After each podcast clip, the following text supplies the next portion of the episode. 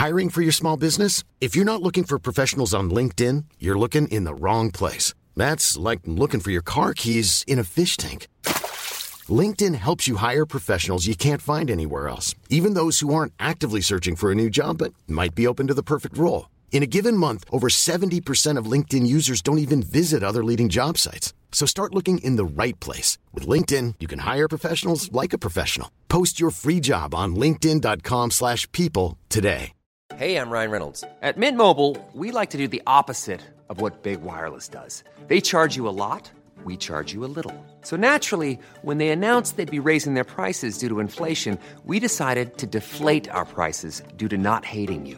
That's right. We're cutting the price of Mint Unlimited from $30 a month to just $15 a month. Give it a try at mintmobile.com slash switch. $45 upfront for three months plus taxes and fees. Promo rate for new customers for limited time. Unlimited more than 40 gigabytes per month. Slows. Full terms at mintmobile.com. Have you watched any of Next Generation? No. Uh, it's all on Netflix. I keep downloading it to my phone. It's really good. Picard is totally horny for everyone. Oh, okay. cool. Uh, and the second episode of the whole series is that they the whole ship accidentally gets a virus that literally makes them all drunk and horny. Would recommend. Hello and welcome to the Curzon Film Podcast. In this episode, we're talking about the Aretha Franklin live film Amazing Grace and Claire Denis' lo-fi sci-fi high life. Plus, we'll be talking to Claire herself. So, be it notes or life, get ready for some stratospheric highs.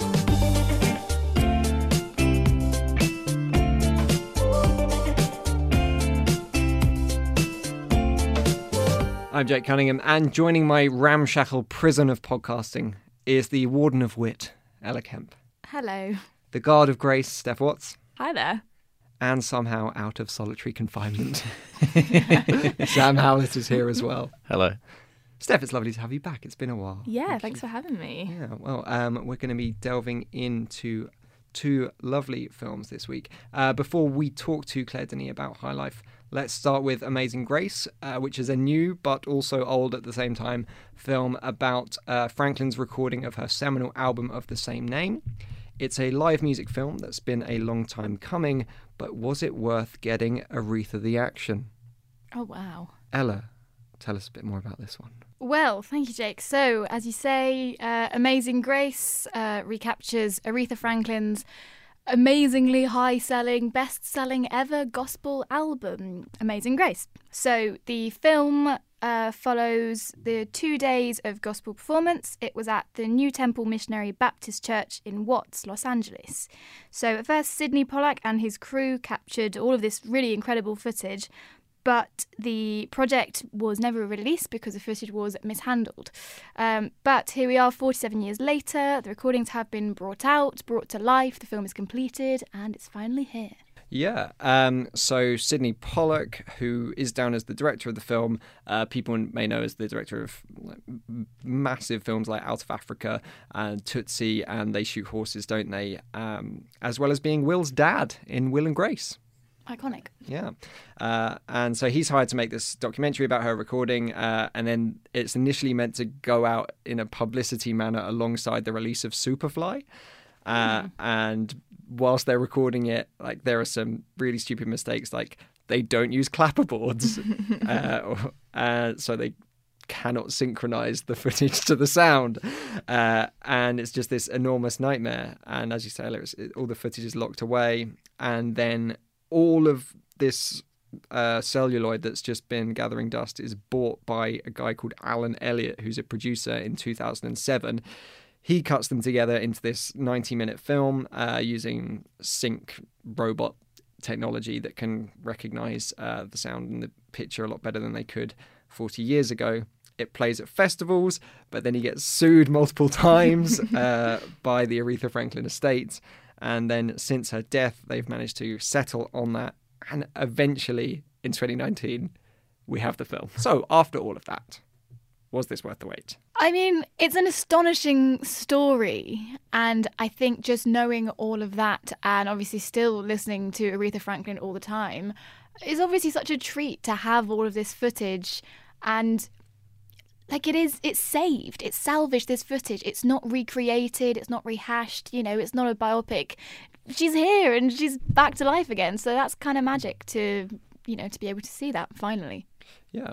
Um, Steph, you've been lucky enough to watch this a few months ago now, and you've had time to ruminate on it. And uh, I know it's been one of your favourites of the year. Yeah, I saw it um, in Berlin. Yeah, didn't really know what to expect because like knew it was a documentary, but didn't kind of fully realize how much of a kind of concert film live recording it was. Um, and yeah, just kind of you have all these kind of bitty kind of shots where they've pieced together bits where the sound hasn't matched up and they've had to kind of take it from kind of other parts of the recording um but yeah you kind of she like opens her mouth to sing and like I kind of turned to my left and right and there wasn't a dry eye like in the row kind of that I was sitting on um it's just like absolutely astonishing like that you have that yeah that footage and it's kind of so intimate um and it really feels like you're kind of in the room with her And it, it's not really a director's film. Uh, this is completely led by performance. Uh, it's not like we've got Sydney Pollack wanting to put his, his stamp on it at any time. Um, and it's got these, it's got flaws, uh, technical flaws, as you already mentioned, Steph. There, there are still those moments where they can't piece it together as perfectly, and it has this scrapbook flavour to it. Um, but in a way that that kind of might aid the film as well. Do you think? Yeah, definitely. I mean, there's shots where um, you kind of there'll be like somebody with their finger over the lens, or like they'll swing around and you'll see the director in the corner being like, "Get- "Get that shot over there!" like waving his arms and stuff. So it's definitely kind of, yeah, definitely not kind of a totally polished kind of finished result. But then you get these like really lovely moments. I think where like, um, Aretha Franklin's father is like in the audience and he kind of gets up to like mop a bit of sweat off her brow when she's like at the piano. Just like really kind of good moments like that that you might not get if it was kind of a fully realized like big stage concert film Yeah. in that way. and and you do get the sense that this concert it was a once in a lifetime thing it's a one of a kind event and the fact that they can't go back and reshoot it that those shots with the finger over the lens if that's the shot they've got and that's the one they've got to use because it's not going to happen again and it makes you appreciate just how special it, it must have been um, and how, how do you think it, this this really kind of uh, objective, scrappy style compares to the more stylized music docs that maybe we're m- more familiar with getting now, the more narrative based stuff? Um, I'm thinking like 20,000 Days on Earth, the Nick Cave film, like that is all there to, as much as it, there is a performance that's central to it, it's about heightening the mythos of the character of Nick Cave. Um, as well as the performance. Well, what- there's the national film as well. That's kind of Mm. what's Mistaken for strangers. yeah, that kind of blurs the line between Mm. what what concert film can and can't be, and like a Yeah, music doc. Yeah, it's like the lead singer from the National. I don't really know the National very well. Right. Apologies, but yeah, he hires his brother, who's like out of work at the time, to like come along with him Yeah. and film this documentary. And that's very kind of yeah, you get shots of him just kind of messing around with the camcorder, and it's just like, oh, I can see myself in the mirror and Yeah. like that. But um, yeah, and that's definitely like a uh, using like the National's music and like concert doc to form a different narrative and Right, like a right. personal narrative for that filmmaker. Um, so that's definitely one where you can see kind of different Yeah, stories coming into and play. then there's um, "Gimme Shelter" as well, which is originally was supposed to just be a doc about this um, free festival, but it actually ends up capturing how this this day just went uh, from bad to worse. Where like the crowd got so big, there were people. There's like a footage of someone getting murdered, and you see the Rolling Stones watching the footage afterwards about how this concert went so wrong. So it's kind of it's a different one where it's like they just wanted to film a normal music doc, Yeah. but ended up being so much more and so much weirder. Yeah. And then the other end of that is uh, Stop Making Sense, the film about the Talking Heads. This is like an all timer for you, isn't it? Yeah, it's incredible. I love it. Um, and it's yeah, we were talking about this earlier about how stylized Stop Making Sense is, like because you know Amazing Grace is very much let Aretha Franklin work her magic, whereas it's hard to tell with Stop Making Sense if Jonathan Demme's like let's just look at the Talking Heads for a while, or whether there's a bit more uh, of his kind of stamp on the film. But then the Talking Heads are doing so much within their Exactly. show from the very, you know, from the second it starts. Um, when when the concert and the film then ends, you think, how in the world did I get here? and it's just David Byrne, you know, leading this stage, this performance, Yeah. and directing it so much that I wonder, as a filmmaker, what do you do with that? Do you collaborate on that process, or are you just kind of you know, blessed to have a camera that's recording to just give this to a wider audience. And that's another thing that's I think that's amazing about Amazing Grace is for all of us to have the opportunity to see it on a very, very, very big screen. Um, and loud. and very loud. Yeah, absolutely. Like, um, you know, the Prince Charles Cinema in London did a screening of Stop Making Sense a few months ago, which I'm, and I didn't go to, but it must have been magic to see that so big. So, yeah, I think it's an exciting time to, you know, we found this lost footage of Aretha Franklin and see it as big as and as loud as we can. Yeah. All right. Uh, so that was Amazing Grace. Uh, it's now time to move on to a sci fi film that operates uh, in a different realm of performance the sexual, mysterious, and unique pleasures of high life. Uh, so, this film follows a crew of prisoners. They're adrift in deep space on a mission headed towards oblivion or salvation uh, in the heart of a black hole. Now, they're made up of death row inmates. That's the twist. They've been repurposed for interstellar travel, and our lead is Monte, played by Robert Pattinson, who finds himself caught in a web of sexual and existential frustration with Juliette Binoche's scientist Dibs at the event horizon of the whole thing. And we were actually lucky enough to talk to Claire Denis about the film. So we'll go to that and then we'll come back to our review. Good morning, Claire Denis. Thank you so much for speaking to me on the Curzon podcast. Uh, we're here to talk about High Life. the Yes. Film. Congratulations on the film. We've all at Curzon, we've all loved it. Um, first of all, I want to ask you a question about the setting of the film. I've read that you have described the film um, as wanting to look like a prison, and yet it's set in space. So I wonder how you reconcile. Ah, oh no, no, no. The, the the question you shouldn't ask it like that.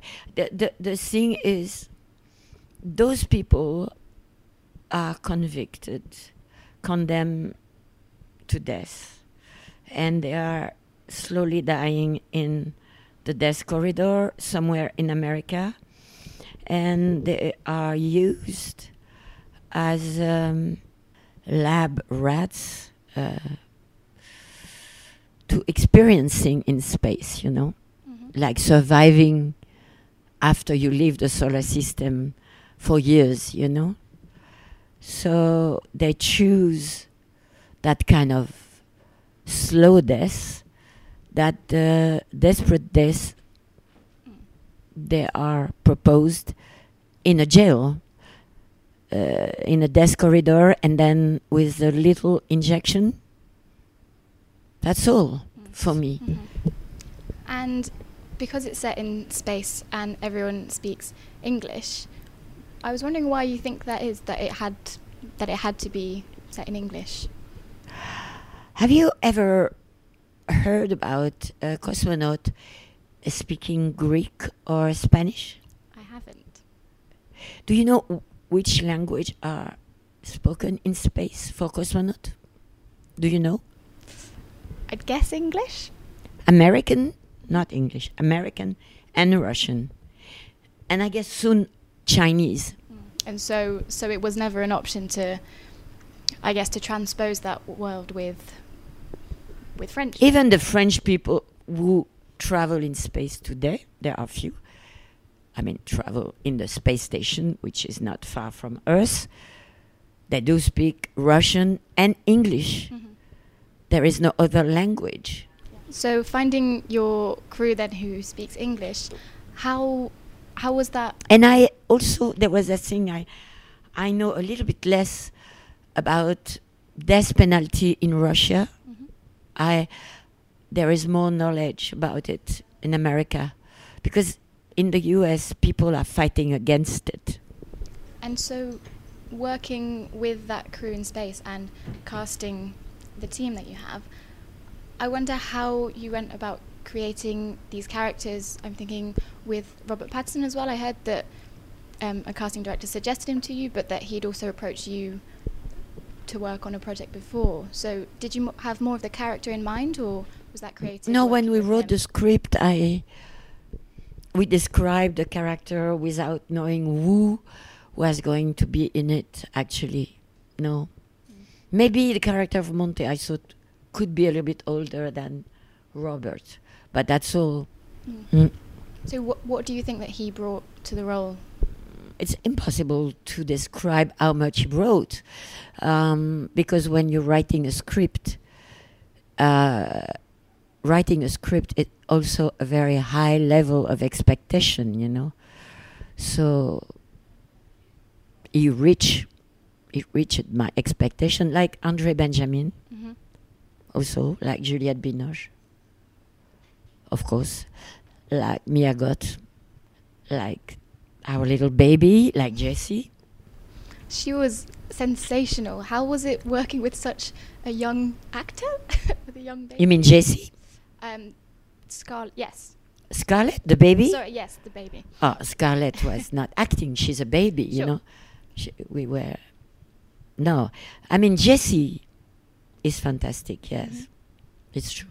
Yeah, the baby is great, but it, it, it, it it's not acting. It's Yeah. she was directed by Robert, and we were around. You know. hmm Did they did they spend a lot of time together before the shoot? No, no, no. She arrived the day we start shooting. Oh wow! Mm. So they had to bond instantly. No, Robert knew her parents. Okay. He had seen her when she was a baby. But he had to do a great, great. He was 100% concentrated on a relation with Scarlett. And I think that's why we start shooting nine days only with both of them. That's the beginning of shoot, you know. So that we keep that Um, and so those space costumes, how did you come to design that kind of style? we copy we make a mixture uh, of uh, more or less they look like the russian costume Mhm. of today Mm. Okay. i like their style very much they're simple and they are beige and blue i thought they were great for the prison look Mm. I wanted to ask about very briefly about the fuck box because Yes. I read that at first you had called it the love machine. oh the script was written in french Uh-huh. and in the french version jean-paul and i we call it the love machine What, what did you call it in French? love machine Just the, the English words in, in the French script. Yeah, because the Love Machine uh, had this uh, uh, ridiculous taste, you know. Right. You know, Love Machine. You know, it's a song, a famous song. Yeah. You know, so we are French, but we are not completely. Um, we have some culture too, you know. Of course. So Love Machine was a funny name, funny nickname. And then Stuart Staple, the musician, one day said, "Oh, let's call it a fuck box. That's better." And that's the way we call it. Brilliant. Well, thank you so much. Is it brilliant? the film is brilliant, Uh, in my okay. opinion. Okay. So, Thank you. I'm not brilliant, not at all. to lots of us, thank you so much Thank for you talking to me. Hey, I'm Ryan Reynolds. Recently, I asked Mint Mobile's legal team if big wireless companies are allowed to raise prices due to inflation. They said yes. And then when I asked if raising prices technically violates those onerous two year contracts, they said, What the f are you talking about, you insane Hollywood ass? F- So to recap, we're cutting the price of Mint Unlimited from $30 a month to just $15 a month. Give it a try at mintmobile.com slash switch. $45 upfront for three months plus taxes and fees. Promo rate for new customers for limited time. Unlimited more than 40 gigabytes per month. Slows. Full terms at mintmobile.com. I'm Sandra, and I'm just the professional your small business was looking for. But you didn't hire me because you didn't use LinkedIn jobs. LinkedIn has professionals you can't find anywhere else, including those who aren't actively looking for a new job but might be open to the perfect role, like me. In a given month, over 70% of LinkedIn users don't visit other leading job sites. So if you're not looking on LinkedIn, you'll miss out on great candidates like Sandra. Start hiring professionals like a professional. Post your free job on linkedin.com/people today. Okay, thank you, Claire. Uh, so, High Life, uh, not quite as much a long wait as Amazing Grace had, but it also took its time getting here. I think the first draft of this script was out in 2011. Uh, there was various different people brought on to take a look at the project. At one point, even Zadie Smith was uh, brought on to take a look at the script, but her and Claire Denis didn't get along.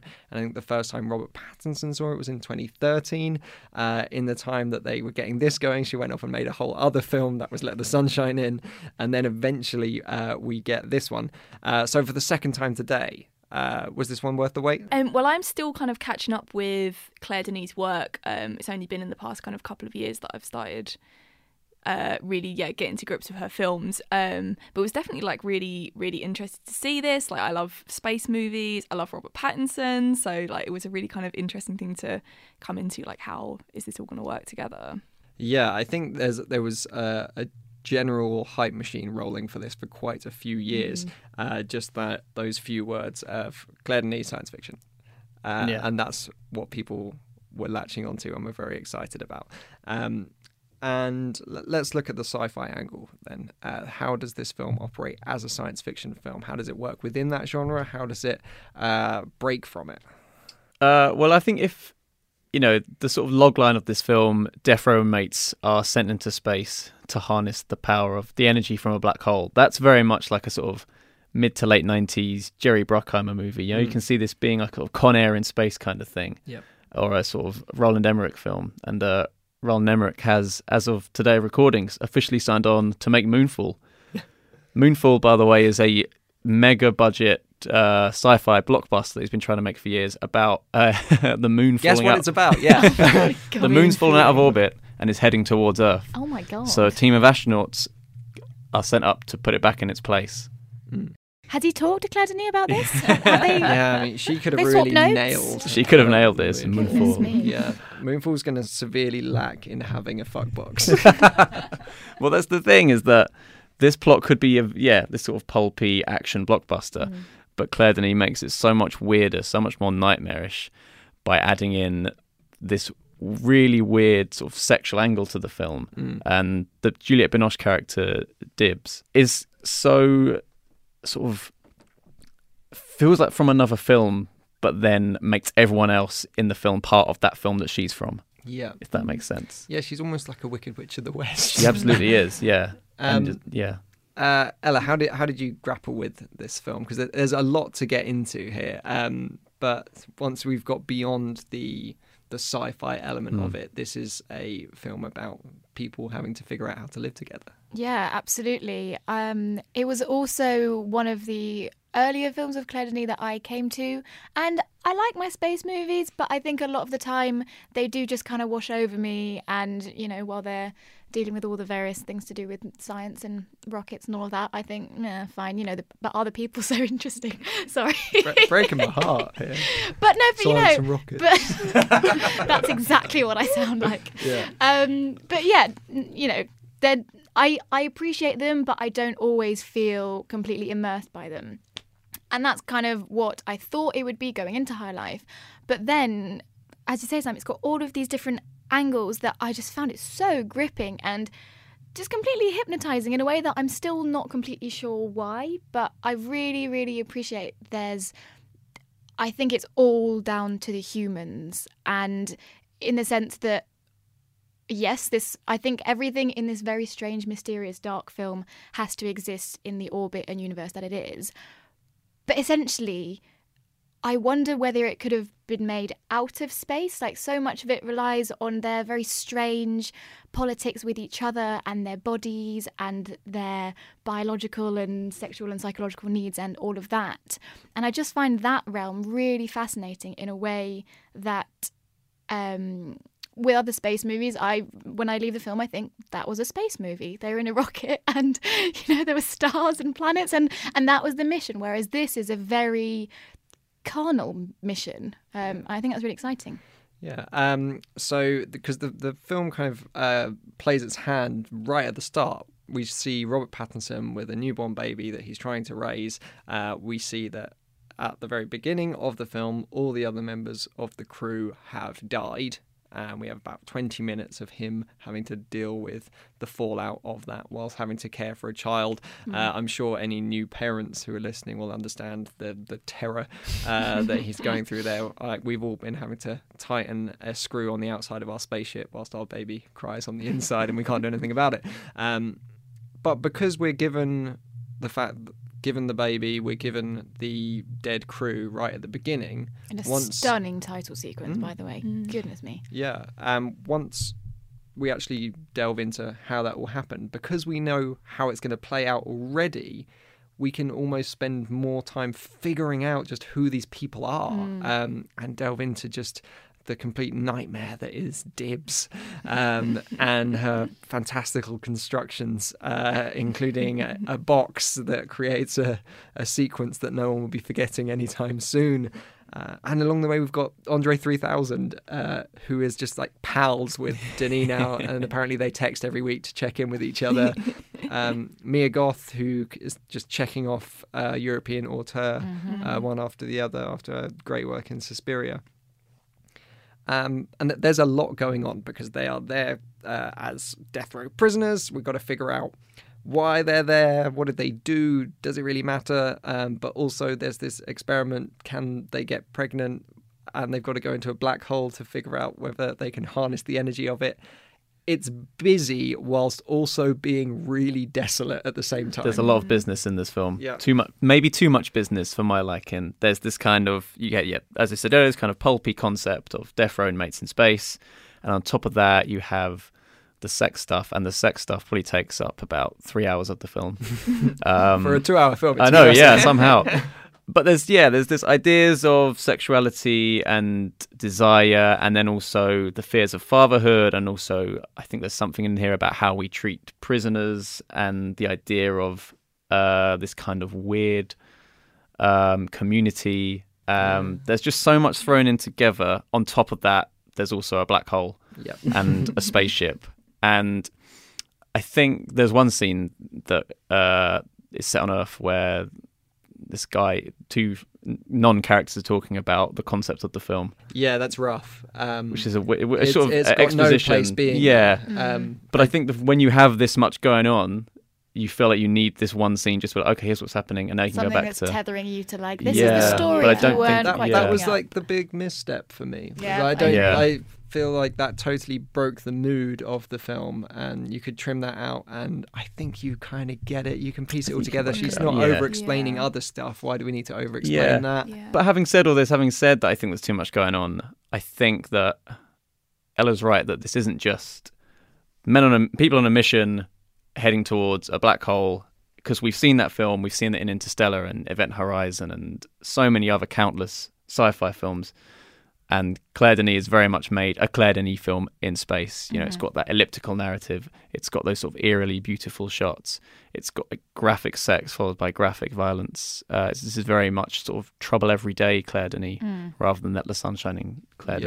Denis. Um, and so we've got this kind of life-giving rocket plummeting with full Yeah. momentum into this hole. Um, What is she saying? Yes.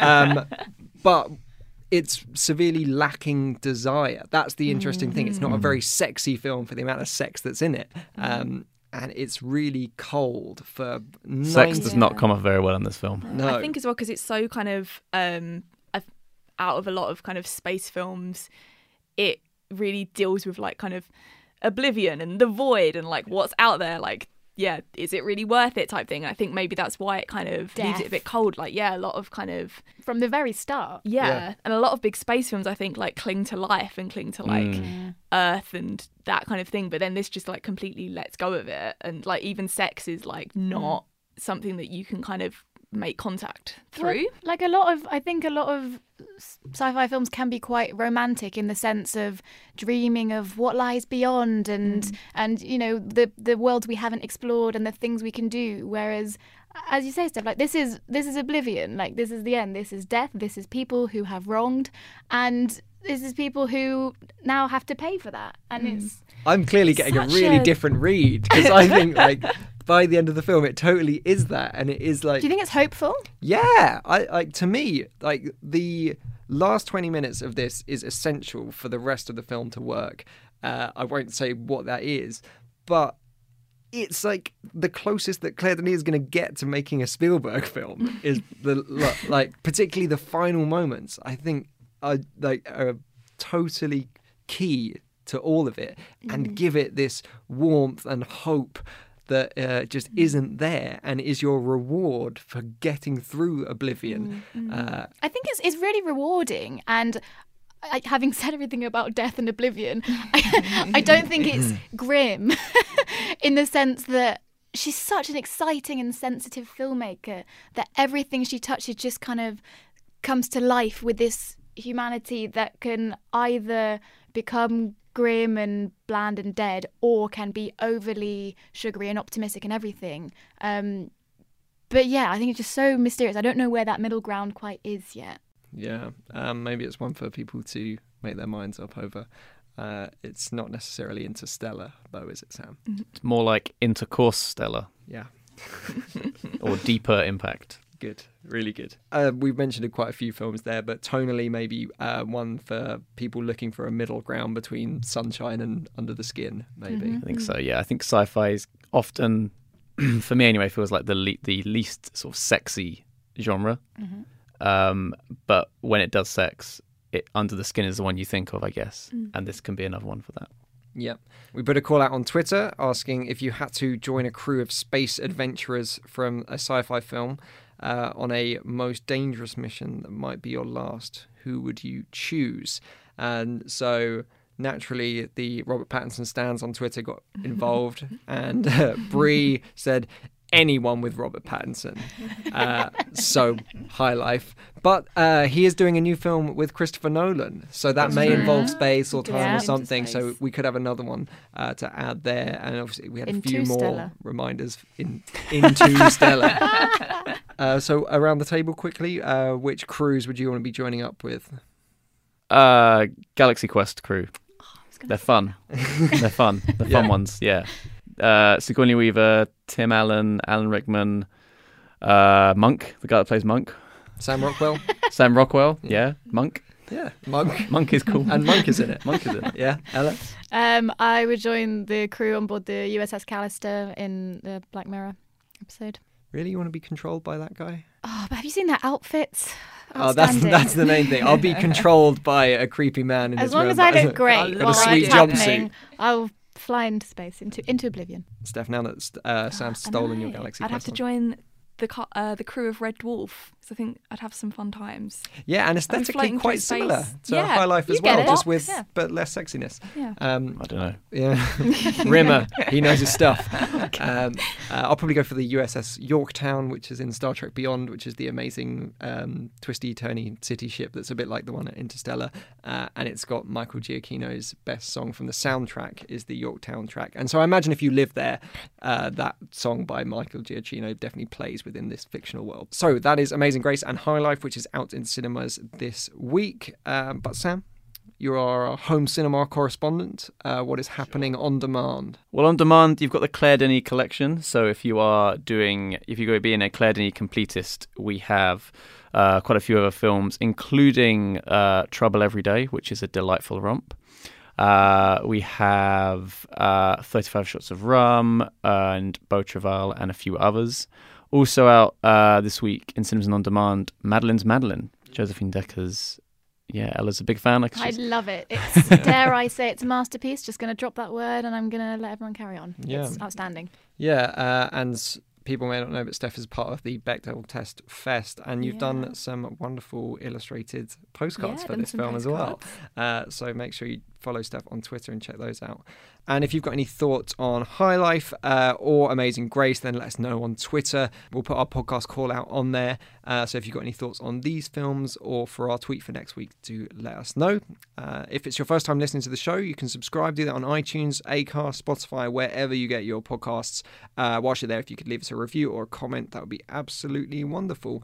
Uh, if you want to keep up with us, you can follow Sam on Twitter. at Sam Howlett underscore one. Uh, Steph, you are at I am at underscore Steph Watts. Ella, you are E F E Kemp. and I am at Jake H. Cunningham. Thank you so much for listening. Farewell.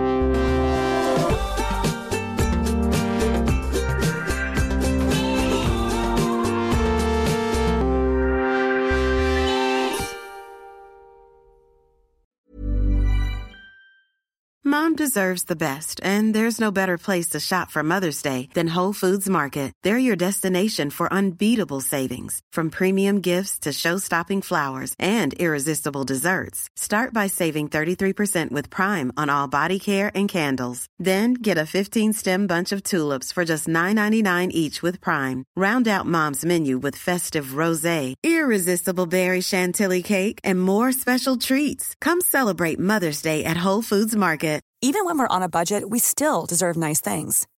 Quince is a place to scoop up stunning high-end goods for 50 to 80% less than similar brands. They have buttery soft cashmere sweaters starting at $50, luxurious Italian leather bags, and so much more. Plus, Quince only works with factories that use safe, ethical, and responsible manufacturing. Get the high-end goods you'll love without the high price tag with Quince. Go to quince.com/style for free shipping and 365-day returns.